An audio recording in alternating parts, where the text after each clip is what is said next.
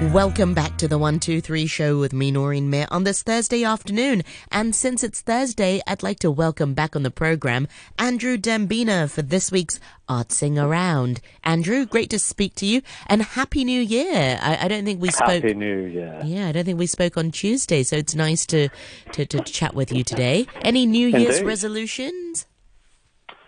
Um, no, Noreen, what about you? I, I, I didn't have even much hesitation there. Yeah, I know. I'm not going to pretend. Well, I, the, the the usual. I want to get healthier. Um, I, I want to lose some weight, but that will all have to wait um, until after What March. I haven't announced. I haven't Something- announced. Yeah, maybe I should. Okay. Yeah, no, maybe I should take this opportunity. Yeah, I, I just never found um, the prompt or a segue.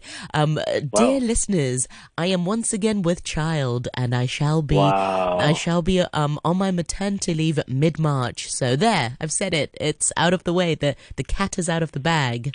Congratulations. May I be the first to congratulate you on air, Noreen? There. Thank you very much. Thank you. Yes, we're we're very excited. Um, and it yeah, um, and we don't know the gender, so um, I don't know if I can. I can't legally take bets, but people can certainly send in send in their thoughts on.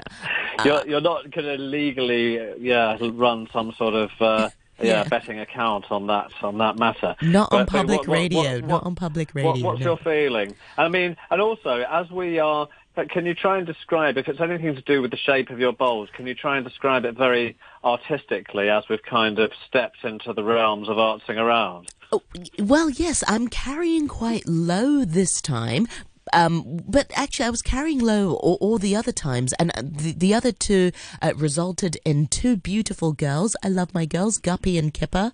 Um, uh, but I did read that the shape of your- your belly um, has nothing to do with the gender of the child. It really has to do with the shape of your uterus, which is the one you're born with. Right. So whatever you carry, Yeah. um, just yeah. But I have a feeling, um, um, uh, my nose is still very big, so I think as a girl, I'm, I'm actually just pinching my nose li- like the other. Sound a bit blocked up there. exactly. Um, like the other two pregnancies, my nose has sort of ballooned out. So I, I, I think. I mean. I'm, we're really happy to have another girl. Um, and don't get me wrong, girls are the way forward. I'm a girl myself. I love girls, but Whoa, I'm, wait a moment. I'm worried. The way forward. Yes, but I am worried about dealing with teenage girls. I have to just just put it Yeah. out there. Ah! Were you were, were- you a very uh, well-behaved teenage girl? Believe it or not, I I really was. I you know I grew up with my blind grandmother. I had no choice but to be obedient. Right. Um, so the, the the rebellion came a bit later. I don't think I was ever terribly rebellious, but I think the rebellion came in my twenties. Sort of, you know that Ah, not in the teen years. No, no, such a late developer. Wow. Who'd have thought? Yeah, I, I don't know. It would be nice to have a boy as well because it'd be like something that you know um a, a, you Well, know, where does where does this thing about the nose come in, come from? Which culture? Because I'm not really familiar with that. You've mentioned it to me once before, but I but I don't. I, I hadn't really heard about it before you did. no. This is scientific. It's the estrogen Oh. nose. Estrogen Oh. nose. Um, estrogen Okay. is the, uh, the, the Yeah, hormone, um, the and, hormone, and yeah. you have more of it if you're carrying a girl, and it's supposed to make your nose bigger. I, I don't know. I'm not a scientist. Um, No, no, indeed. unfortunately. Yes, but Um, on with this week's artsing around. On with this week's Artsing Around, and um, I just sent Noreen uh, an image while we were having that chat because I didn't send you any today, Noreen. And um, I was thought wondering. there, there's a beautiful relief sculpture. A relief sculpture, by the way, means that it's not fully three-dimensional. It's just the name of something which is usually made of stone, but sometimes it can be clay or even other bits of more more modern glued on materials. But it but it hangs on the wall like a painting, uh, and it is but it looks three dimensional, but you can't see behind it. So the picture I sent Noreen is uh, a picture by a famous Italian sculptor. Um, late Italian sculptor because he was around in the Middle Ages. He was a his, his, his, he was born in 1420, and his name is Donatello. And um, one of the things I'm going to talk about today, and it wasn't going to be the first thing, it's um, it was about some of the highlights of exhibitions that are on around the world in 2022. And uh, Donatello is um, maybe not quite as well known, uh, uh, you know, to every person who's not into art as Michelangelo or Leonardo, but he is or was one of the great Italian sculptors. And there's a beautiful carving which will be shown in a big exhibition of, of his in New York of this artist, which is due to take place. COVID being well, which which uh, you know is the case for every single exhibition in the world, um, uh, from uh, 17th of February until the 5th of June, and that is at the American People New Museum. That's a strange name for a museum, isn't it? Not one that I'd heard of before. But um, the picture that I've sent is a religious one, but it's a mother with a child. It's a mother and child that we probably see most depicted in art, uh, especially from the Middle Ages and the Renaissance and the religious periods. It is indeed the Madonna and child. So, um, you know, it's a religious piece from Christianity. yeah. Yeah, but, but I don't know if you got the chance to look at that. It's the most delicate carving made. It's hard to believe that marble can be treated so delicately. The folds of the uh, of the bent over Madonna who's holding, you know, you can feel that she's really holding the weight of her baby and all of the folds at the elbow, the crease of the robes that she's wearing and her headdress, a really serene picture. So if you, should you be feeling any kind of uh, moments of uh, sometimes not feeling so good, not for any religious uh, uh, reason whatsoever, but from a, from an artistic and peace of mind point of view, this might be a nice picture for you to look at, Noreen. It's really delicate and beautiful. If you didn't tell me it was marble, I would not have guessed because yeah. you just think, how can you carve such? Yeah, how can you carve that out from from marble? It's so yeah. intricate. It, the, the, the picture that uh, Noreen is looking at is also framed in a kind of decorative gold uh, gold leafed frame. And so if you if one was to step back several meters from the actual piece itself, or even from a computer screen or phone screen, because we've, we've just shared it digitally, you might think that it's a monochrome uh, rather than it being carved marble, as you just said. You might think that it's a kind of um, not very colourful rendition. That's mostly in white, brown, and sepia and black. But uh, but there you go. That's that's one exhibition that uh, out of a list of many that I've got that people can look forward to should they be able to travel this year. Or just to let you know what are the trends of exhibitions around the world for 2022 and some of the big ones because something from the Middle Ages from an artist Donatello who was born in 1420 just goes to show that even in this age where every other week or every week, in fact, with Artsing Around, we're normally talking about NFTs because they're really dominating the art world.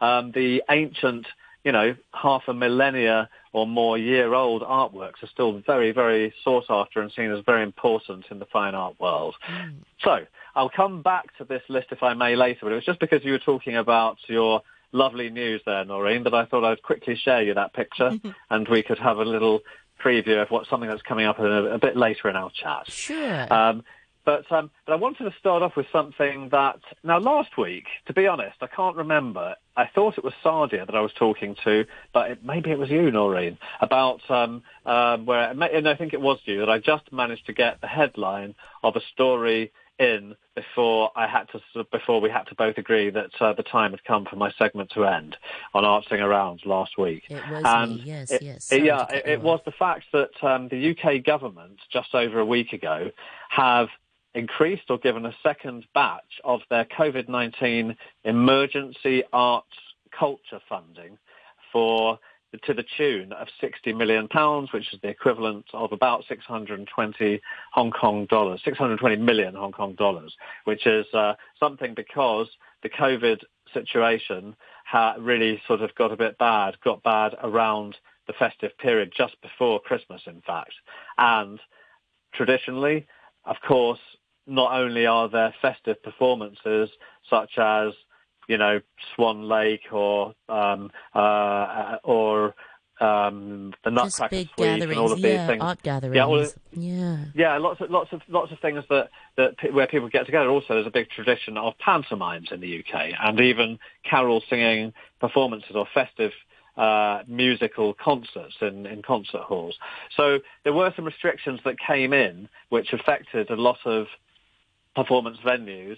And um, it, it, almost feels like a deja vu conversation of uh, of one to two years ago, doesn't it, Noreen? Because I know we've had these conversations over the last couple mm-hmm. of years about where restrictions around the world. We've just looked at what's been going on in other places, but uh, a lot of the UK auditoriums have had to run at a maximum of 50% capacity for audience uh, to be seated with with more spacing than usual for safety's sake as precautions during COVID, and so the therefore not so many tickets have been sold, and also uh, reductions have had to be uh, offered or accepted often by by theatres and venues to those who are taking part in uh, you know the production companies that are, that are that are or the individuals who are acting for as performers for each piece that's put on in a theatre.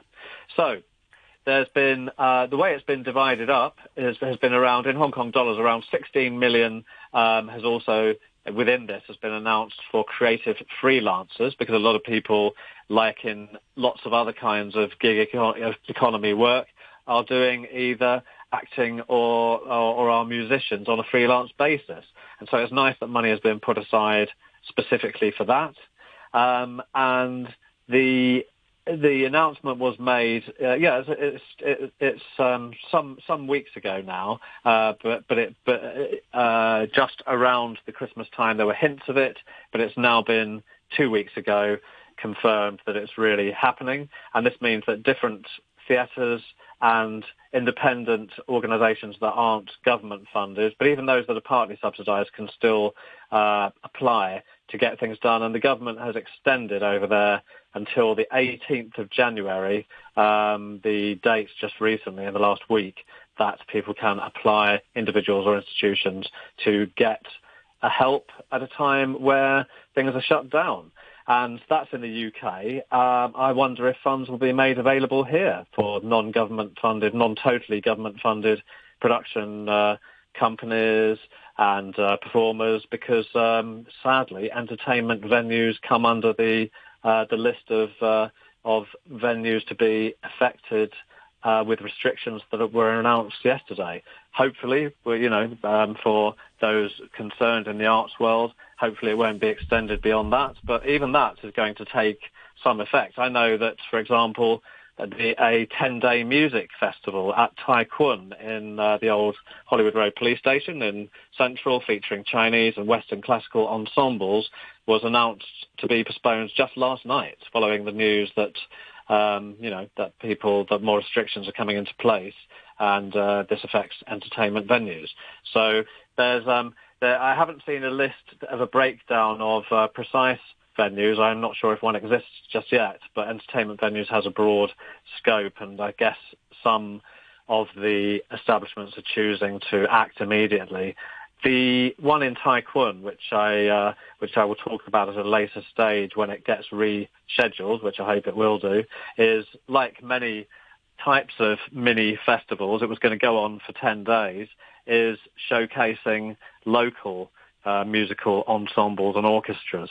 So that was going to be its second version of something that it managed to do first in 2019 but couldn't last year because of COVID and now um, it's been postponed for this uh, for this second version, which is in, on a completely different theme musically. Um, so um, yeah, it's um, it's annoying that uh, probably both within uh, the arts area and uh, sadly within the food and drinks area too, which I also uh, chat to you about, Noreen, in the Tuesday report that uh, that COVID will become a, a, bigger thread once again. Can't avoid it, huh? Unfortunately, yeah, and it's just so scary. I mean, to, uh, like taking the, the Moon Palace incident um, as as an example, mm. the gentleman who got it, the construction worker who got it, was sitting ten meters away, and of course, it comes yeah. down to poor ventilation and, and what have you. I mean, I just celebrated mm. a birthday recently. Um, mm-hmm and I, I, I went to a restaurant, um, just myself and and and and, um, and Andy. But then thinking about it, I, sometimes I, I worry. I sometimes think, and I know yeah. that, and I know that you know perhaps COVID in Hong Kong isn't so bad compared to other places, but it's just the hassle of contact tracing. What if you were sitting at a restaurant where someone mm. um, had COVID or is a close contact, and you just think, oh gosh, and then having to go into quarantine or having to go, it's just almost not worth worth it. And, you know, I really enjoy going outside to eat, but, you know, and we haven't done so yeah. during the pandemic. It's only in recent months where we think, why not treat ourselves and, mm. and go out for special occasions? But you now think, well, that, is it worth it? A good point, because, um, you know, from uh, tomorrow. Uh, it's mm. uh, you know from That's sort right. of twelve mid twelve midnight tonight. Those restrictions uh, across different venues, including restaurants and also some uh, entertainment venues that are not not fully specified, will be um, will will will be affected. And so, yeah, same here. When it came to restaurants, uh, when they were closing earlier before, I did still go out sometimes for lunch. And uh, but you do feel it's a less it's a less relaxed experience, a bit more worry, isn't there? And which is which is really bad news, of course, for those who are losing the nighttime trade, uh, and if people are not going because they feel if like you have the business, yeah. yeah. if you have a restaurant yeah. or if you're in, in, in the business, it really is sad mm. news. Mm. Mm. Yeah. Well, moving on to something a little uh, different uh, mm. for the second segment, the uh, the Art Basel Hong Kong organisers recently became partners with the Southeast Asian Focus Fair. That's the name of it in Singapore. But um, it, um, it's it's helping to give advice on how to run it because the uh, Southeast Asian Focus Fair is quite new, and Art Basel Hong Kong has been going for several years now, and so they're they're helping out with it in a way that we spoke about once before, which was when there was something called Art Week Tokyo, which was in November, and I, at that time, I sent you some pictures of sad-looking visitors wearing their masks in, in the Tokyo Art Fair. That's the way all pictures look these days. Mm. And um, it's it's uh, it's it's a nice attempt of collaboration from the organisers of Hong Kong uh, Art Basel to help to let them know uh, both with the Tokyo one that's been and gone, and hopefully will continue, you know, be an annual fair. It was the first one for Tokyo, and uh, and the Southeast Asian Focus Fair to get some of the experience and intel of running an art fair from those behind the Hong Kong Art Basel. So I think that's really nice that Hong Kong has taken a role in advising in this way. Uh, as with the Tokyo one, the head of Art Basel Hong Kong, who is um, uh, Joanne Oi, sorry, Adeline Ooi. Um, she's the director of Art Basel Hong Kong. Uh, she always makes it clear that it's only the second time she's been helping out a local fair, but but she says um, you know, in, in many times in statements that um, that it that, that we're that we're more than really glad to be helping, but but but um, but please do not mistake this for being an official art Basel because uh, the one in Hong Kong is the only one in Asia, and there there are no plans from Art Basel HQ in Basel, Switzerland itself, um, to be opening any others in Asia. So, the, which is still, COVID or not, fantastic news for Hong Kong because it still remains a real centre for commercial art. Not only have we had the M Plus open up, which is, you know, the first con- proper contemporary government-funded art museum in Hong Kong, but also the the scene of both uh, of, the of the uh, small independent galleries around traditionally Hollywood Road and Wyndham Street, which of course have spilled over into many areas, including Wong Chuk Hang in particular in Hong Kong, are very much part of the landscape, as is the Art Basel, which normally happens every March in normal years, and uh, as we've spoken about before, has done a terrific job of online content. Really great stuff with artists who have given, who have made special videos for Hong Kong. Art Basel, the, the, the headquarters, have funded all of this special content that's gone on. I've got to say, over last year, that was probably one of the most amazing things. A lot of museums did it too, especially those that are well funded uh, internationally, would put on uh, the types of shows which many of us who might be interested in art but weren't going to ever be going to those places, be it America, um, Europe or, or the UK and one or two places in Asia, really got on board with putting online content, walking around galleries and commenting on artworks, which which was so brilliant. It was it was, one of my top arty diversions of last year. Um, it, it allowed me and others in in regions where um, where you might not normally be able to travel that far away around the world just to see an exhibition, be able to see it in some sort of form. And videos were really well taken, you know, sort of in three-dimensional walking around sculptures and so on. So that was really good. Um, so there have been rumours, though, that there were going to be Art Basel around like social media and again. just virtual Oh, one. Um, I mean, there, there, yeah, I mean, there's there's no way that anyone can predict what's going to happen with Art Basel next year. That's true. Uh, uh, as with Sorry, I've previous jumped the couple gun. of I just assumed it might actually be a virtual, but there's still hope. Maybe it won't be a virtual one. Yeah, indeed. And they will never announce that until a couple of months before time, because everyone's yeah. ho- hoping for the best. True. So, yeah, I, I, I'm aware that there's not tons of time, uh, and I did want to get to the most exciting exhibitions of 2022 list. So I wonder if I should save that for Maybe another chapter. I do for- have quite a lot Yeah, let's go save. through. Yeah, let, let let's save it for for, for, for next week. Unfortunately, Yeah. Andrew. Well, in that case, can I just mention, because I can see there's still a few seconds left, if that's all right with you, Yeah, yeah, Noreen, two but, minutes uh, left. Yeah, right. Well, uh, sticking with the, the Singapore uh, festival that is due to start uh, on the 17th of January, think I'm big fingers crossed on both hands for, for them that that is able to go ahead.